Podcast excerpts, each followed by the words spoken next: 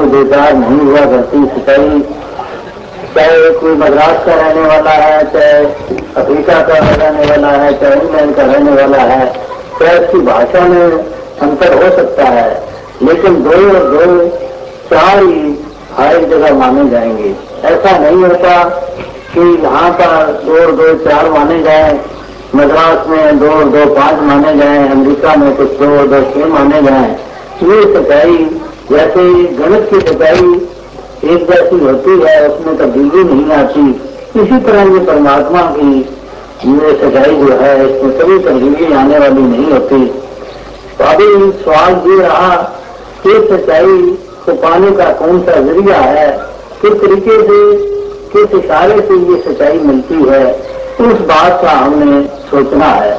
तो यहाँ पर भी बताया गया है दुनिया में लोग अपने मन की मैल उतारने के लिए बड़े बड़े साधन करते हैं। कोई स्नान करता है, कोई जप करता है, कोई तीर्थ पर जाता है कोई इसी तरह अनेकों कर्म करता है कि हमारा मन जो है वो निर्मल हो जाए वो पाप खुलकर हो जाए। लेकिन मन की मैल ऐसे नहीं उतरती मन की मैल उतारने का और ढंग इस शब्द में बताया गया है उसी ढंग को अपनाएँगे तो हमारी मैन, मन की मैल जो है उतरेगी। जैसे हम किसी इलम के बेगैरा होते हैं, कोई इलम हमें नहीं आता, अनपढ़ होते हैं तो वो इलम को हासिल करने का ये तरीका नहीं है कि हम उस इलम के किसी उस्ताद की अपने घर में बड़ी फ़ोटो लटका लें और उसको हार चढ़ाएँ। वो इलम हमारे मन में बस जाएगा, हम उस इलम को सीख जाएँगे। ऐसे भी नहीं सीख सकते। अगर उस इलम का दिन दिन दिन रात जाप करते रहे, हमने हिंदी पढ़नी हो तो हम हिंदी हिंदी पुकारते रहे चौबीस घंटे, तब भी हिंदी का इलम हमारे में प्रवेश नहीं हो सकता।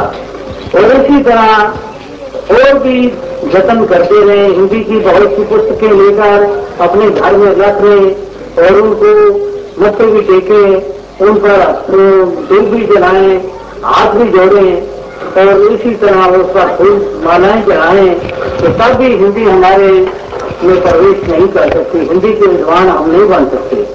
हिंदी का विद्वान बनने के लिए हिंदी के विद्वान की संगत ज़रूरी है। तो उससे हम मिलेंगे, वो हमें हिंदी पढ़ाना शुरू सिखाएगा, वो हमें जानकारी देगा हिंदी के मतलब तो वो साधारण तौर पर ही हिंदी हम प्रवेश कर जाएगी। उसमें चाहे उन चीज़ों का सहारा ना भी हो, वो किताबों का सहारा ना हो, वो हिंदी हिंदी कहने वाली बात ना हो, तब भी हिंदी हम सीख जाएँगे। तो इसी तरह इस सत्ता को, इस मन की मलिनता को हमने जो दूर करना है, वो मन की मलिनता कैसे दूर होगी? तो वो पार परमात्मा को जानकर इसके गुण गाने से, इसकी आराधना करने से, इसका ध्यान करने से ये मैल उतरती है। और ढंग से ये मैल नहीं उतरने वाली। तो गुण हम अपने आप नहीं गा सकते। कोई हमें गुण गाने का हमें ढंग बताता है, निशाना बताता है, तभी हम सही रूप में गुण गा सकते हैं। तभी हमारी मैल जो है, वो दूर हो सकती है। जब तक प्रभु मिला ही नहीं, तब प्रभु के हम गुण क्या गाएँगे और हमारी मैल क्या उतरेगी? ये नामुमकिन है।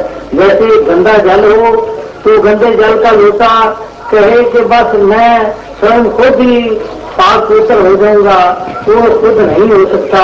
उसको गंगा में फेंका जाता है, उसका मुँह झुका के गंगा में उतार दिया जाता है तो वही लोटा गंदा, गंदे पानी का वो पितर जल बन जाता है।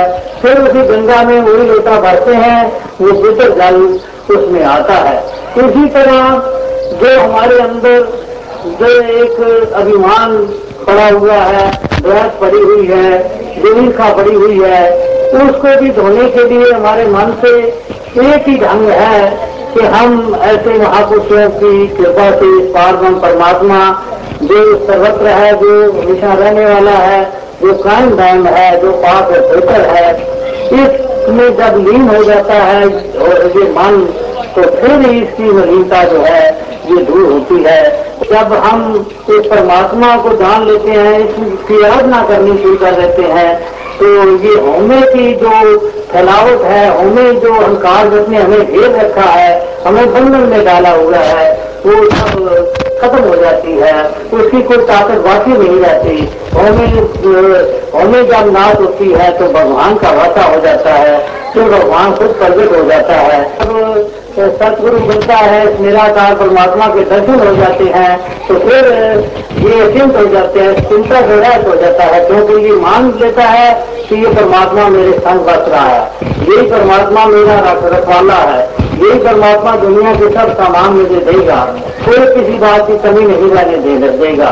जब इसको ये निर्णय हो जाता है, मेरा ये पास परमात्मा मेरे संग है तो ये अचिंत हो जाता है इसकी चिंता खत्म हो जाती है, फिर इसको भटकन नहीं होती। जैसे एक पत्नी का पति जो है, वो बलवान भी हो, धनवान भी हो, सब तरह से संपूर्ण हो, उस पत्नी को कोई भी चिंता नहीं होती। खाने के लिए कहाँ से आएगा, पहनने के लिए कहाँ से आएगा ये और किसी बात का उसको डर नहीं होता। वो आराम से अपना जीवन जीती है। उसको कोई भी चिंता बाकी नहीं रहती। वो चिंता से मुक्त हो जाती है। वो तो संसार की बात हुई। इसी तरह जो सारी सृष्टि के रचने वाला, जो परमात्मा, सबसे विशाल जो ताकत है, जिस भगत कीमत से बन जाती है, जो महान ताकत को अपना लेता है उसके लिए कोई किसी चीज़ की कमी रह जाए, ऐसा होना नामुमकिन है। अवश्य उसकी सब कामनाएँ पूरी होती हैं। वो इसीलिए अचिंत हो जाता है तो कोई चिंता बाकी नहीं रहती। वो आराम से होता है, आराम से जागता है, आराम से दुनिया में विचरता है।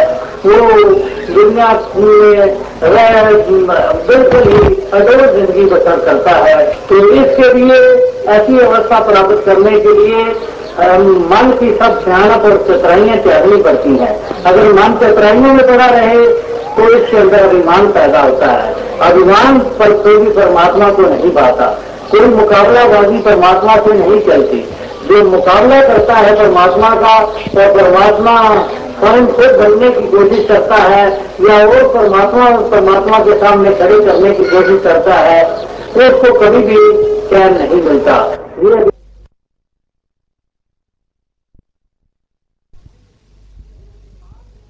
ये अभिमान जो है परमात्मा, जहाँ अभिमान रहता है, वहाँ परमात्मा नहीं रहता। जहाँ परमात्मा रहता है, वहाँ अभिमान नहीं रहता।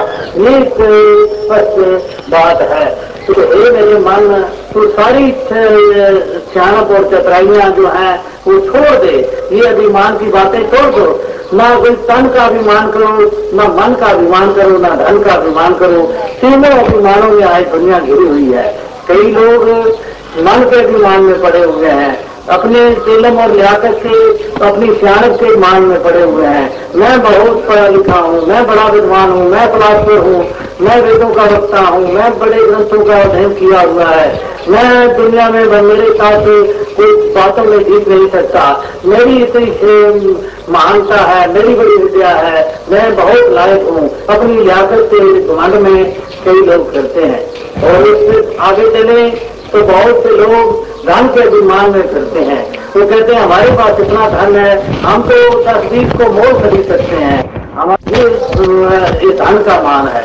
और इसी तरह कई लोगों में तन का मान होता है। मैं बड़ा बलवान हूँ, मेरे शरीर में इतनी ताकत है, मैं दो चार दस को क्या समझता हूँ, मैं सबको बचा सकता हूँ, मेरे तन इतना श्रेष्ठ है। लेकिन तीनों जो मान करने वाले इसी दुनिया में हम देखते हैं, वो मुँह बाहर गिरते हैं। उनके वो मान छोड़ने पड़ते हैं। अभी अभी पीछे धन वालों के पीछे थोड़े सरकार बढ़ी तो वो धन वाले कांपने लगे। उनकी नींद हराम हो गई। कईयों के हाथ फेल हो गए। एक चित्रों में पड़ गए। और इसी तरह धन वाले भी देखे, अभिमान करने वाले बड़े बड़े बल वाले जो हैं, मामूली सा मलेरिया ही घेर लेता है। मामूली सी और कोई बीमारी उनके शरीर को लग जाती है। वो जो उतना मान करने वाला होता है, फिर वो कहता है, मैं तो अभी एक पानी का गिलास भी उठाने के काबुल नहीं रहा। तो उसके प्राण भी जहाँ रह जाते हैं। इसी तरह बड़ी बड़ी विद्या वाले जो विद्या का अभिमान करते हैं, वो विद्वान लोग भी यहाँ पर देखे हैं, वो पागलों की तरह बातें करते हुए तो वो अपनी सारी सुख बुद्धि खो बैठते हैं और विद्या का मान भी यहाँ टूट जाता है।